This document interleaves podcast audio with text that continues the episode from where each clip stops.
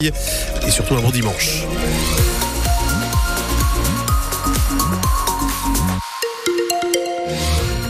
L'actualité de ce dimanche vingt et un janvier dans quelques secondes. L'actualité des routes, c'est une circulation euh, bah, parfaite, hein, j'allais dire quasi parfaite. Non mais non, tout va bien. Attention euh, aux plaques de verglas, on ne sait jamais. Alors qu'est-ce que ça donne au niveau de la météo de ce dimanche vingt et un janvier, Louise ? Oui, on se réveille avec un ciel couvert ce matin. Il pourrait y avoir un peu de pluie également sur le Nord et le Pas-de-Calais. Et côté température, vous le disiez, ça reste frais ce mmh. matin. Il fait deux degrés à Bécourt, un à Avion et zéro à Maubeuge. Vague de soutien pour le maire de Marcq-en-Barœul. L'élu Bernard Gérard a reçu des mots de la part du ministre de l'Intérieur, Gérald Darmanin, mais aussi de la maire de Lille, Martine Aubry, ou encore du président de la région Hauts-de-France, Xavier Bertrand. Tous dénoncent les violences contre les élus, car le maire L R de Marcq-en-Barœul a découvert il y a deux semaines que les câbles du système anti-blocage de ses roues ont été volontairement sectionnés, Louise Adélaïde Boinard. Ce cinq janvier, un voyant rouge inhabituel s'allume lorsque l'épouse de Bernard Gérard décide de prendre le volant. Le couple fait donc appel à un garagiste pour comprendre le problème et il leur explique que le système d'anti-blocage des roues ne marche plus. Mais ce n'est pas un dysfonctionnement de la voiture, non. Les câbles qui contrôlent le système A B S ont été sectionnés. Un expert en compagnie d'assurance ajoute même que ces câbles ont été coupés avec des pinces. Bernard Gérard porte donc plainte quelques jours plus tard pour dégradation. On ne sait pas encore qui s'en est pris au maire, ni pourquoi.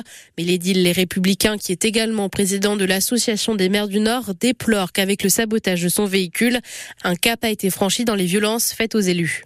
Les précisions de Louise Adélaïde Boinard. Une personne a été arrêtée hier alors qu'elle tentait de braquer le Bricodépôt de Beaurain, près d'Arras. Les faits se sont déroulés au moment de la fermeture du magasin vers dix-neuf heures trente. Le braqueur était armé, mais personne n'a été blessé. C'est un, ba- un passant qui a appelé les secours. À Tourcoing, il est possible d'accoucher dans l'eau. La maternité de la ville propose cette technique de mise au monde depuis deux mille vingt et un. Elle est pionnière dans les Hauts-de-France. Plus de soixante bébés sont nés via cette pratique en deux mille vingt-trois. Hier, le service de maternité a organisé un échange autour de la l'accouchement dans l'eau, l'occasion pour des parents et futurs parents de partager leurs expériences et leurs questionnements. Julie Cutonnier est sage-femme à la maternité de Tourcoing depuis deux mille huit. Elle est l'une des initiatrices du projet. On a vraiment été motivés avec mes collègues autour de ce nouvel type d'accompagnement. En fait, ça fait de nombreuses années hein, qu'il y a des femmes qui souhaitent accoucher dans l'eau. Et c'est vrai que comme c'est une pratique qui est hautement développée dans d'autres pays, que ce soit en Belgique, en Angleterre, en Nouvelle-Zélande, aux États-Unis, en toute sécurité, on s'est dit bah, pourquoi pas chez nous en fait. Donc on s'est vraiment constitué une équipe avec trois autres de mes collègues sages-femmes, une obstétricienne, pour monter quelque chose de sécure pour les femmes et les bébés. Parce que c'est les femmes en fait qui nous pousse à bousculer nos pratiques et à pouvoir proposer autre chose, qu'elles aient le choix. Des propos recueillis par Flora Granchette.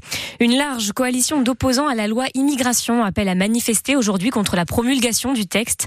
À Lille, le rendez-vous est donné à dix heures trente sur la Grand Place ce matin. La Ligue des droits de l'homme sera sur place ainsi que les Insoumis et de nombreux syndicats de gauche. Martine Aubry et les élus du groupe Lille en commun se joignent également à la mobilisation. D'autres rassemblements sont organisés partout en France. Une autre manifestation a lieu aujourd'hui, cette fois dans le Pas-de-Calais. Les sinistrés des inondations de la Canche se rassemblent à quatorze heures au rond-point de Neuville-sous-Montreuil. Ils marcheront ensuite jusqu'au pied de l'hôtel de ville de Montreuil-sur-Mer. Les sinistrés veulent interpeller les élus locaux. Le gardien de l'équipe de France de football, Mike Maignan, a ciblé par des injures racistes. Le joueur de l'A C Milan jouait, jouait hier un match du championnat d'Italie sur la pelouse de l'Udinese.